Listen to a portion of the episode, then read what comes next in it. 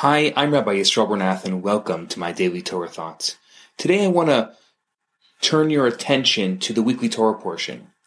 I'd like to share a thought from my colleague Rabbi Dov Wagner of the Chabad of the University of Southern California.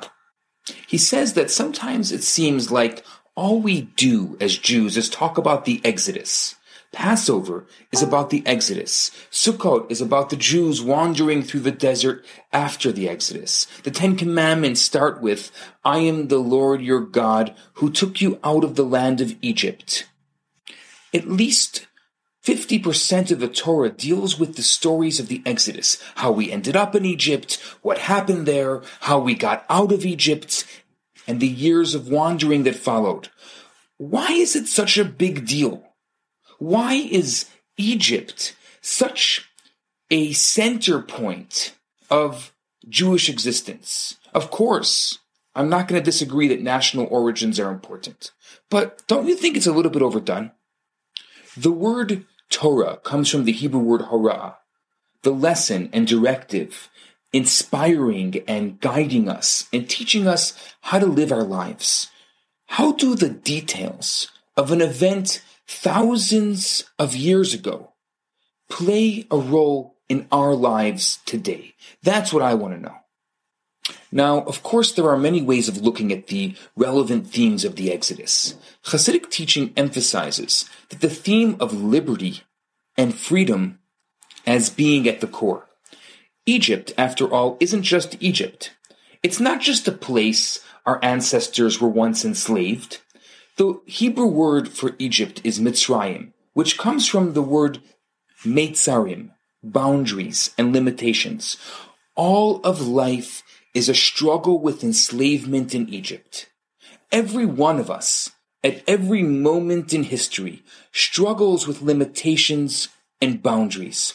We battle the limitations society places on us, the boxes we put ourselves in, and the boundaries inherent to the very nature of the human condition. Judaism is about Yitziat Mitzrayim. It's about leaving those limitations behind. It's about fighting every day to rise above ourselves, above who we were yesterday, to be free, to be something more, to grow and to live in the most meaningful of ways. On a personal scale, it's about achieving the inner freedom and liberty of a life lived to the fullest of its potential. On a global scale, it's about reaching redemption, breaking free from the enslavement of exile, and tipping the world towards its true utopian purpose. I think what's even cooler is that every detail of the story that we tell again and again at the Passover Seder, and every detail recorded in the Torah during these weeks when we read the book of Exodus is actually a part of the Torah's secret guidance to us, teaching us how to go through the process of liberating ourselves and how to nudge the world towards a better future. So one example are the first two of the ten plagues. Everybody has acted out the ten plagues at the Seder or in Hebrew school as a kid. What are the first two plagues? The first plague was blood. So all the water in Egypt turned to blood. And the second plague was frogs. Frogs were jumping all over the place. As the Torah specifies, they even jumped into the Egyptians' food and into their ovens. And I'm sure you think those details are just provided to make a Hebrew school exciting or to make the story that your grandfather told you more exciting. Not at all. These are actually the first steps necessary for any journey to personal freedom. They demonstrate the need for passion, the need for caring. This guy turns to his friend and says, uh, The biggest problem for our youth today is ignorance and apathy. How do we fix it? So the friend says, I don't know and I don't care. But really, think about the water turning to blood. Think about water. It's clear, it's tasteless, it's naturally cold. And blood is exactly the opposite. It's boiling, it's hot, it's passionate.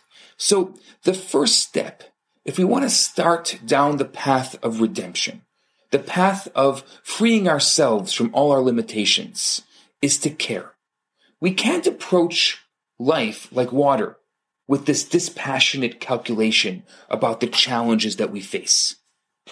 While there is a need for quote unquote water, it will never get us engaged enough to rise above anything. It'll just further entrench us within the obstacles life has set for us. So today, our job is to change the water to blood, to care, to feel deeply, to imagine a completely good world where every injustice is corrected and every wrong is righted. That is what stirs us to do something. That is what stirs us to move, and that is what stirs us to change. On the flip side, the next plague, frogs. See, frogs are cold blooded amphibians. They're dispassionate. They're removed. And the Torah emphasizes that they jumped into the ovens, into the fire. They cooled off the fire, the passions of Egypt. The first step is to care enough to be passionate.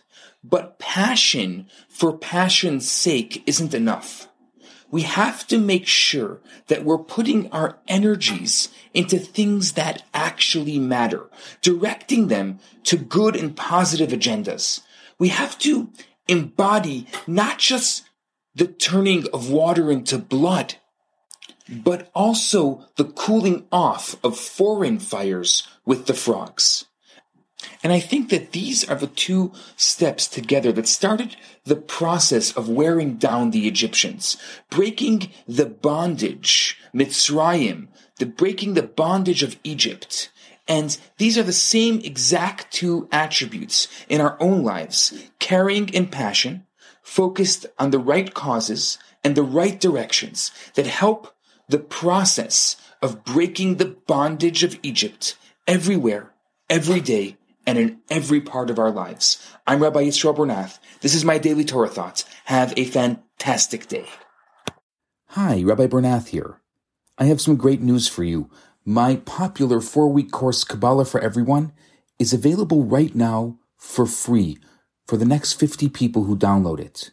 All you have to do is go to www.theloverabbi.com, scroll to the bottom of the page, and you're going to see the download button right there. In this course, I talk about the Kabbalistic secrets to relationships, to wealth, to happiness, and balance. This special offer has been dedicated in loving memory of Ellie Dorfman. I look forward to hearing from you and hope you enjoy the course. Now, on to today's episode.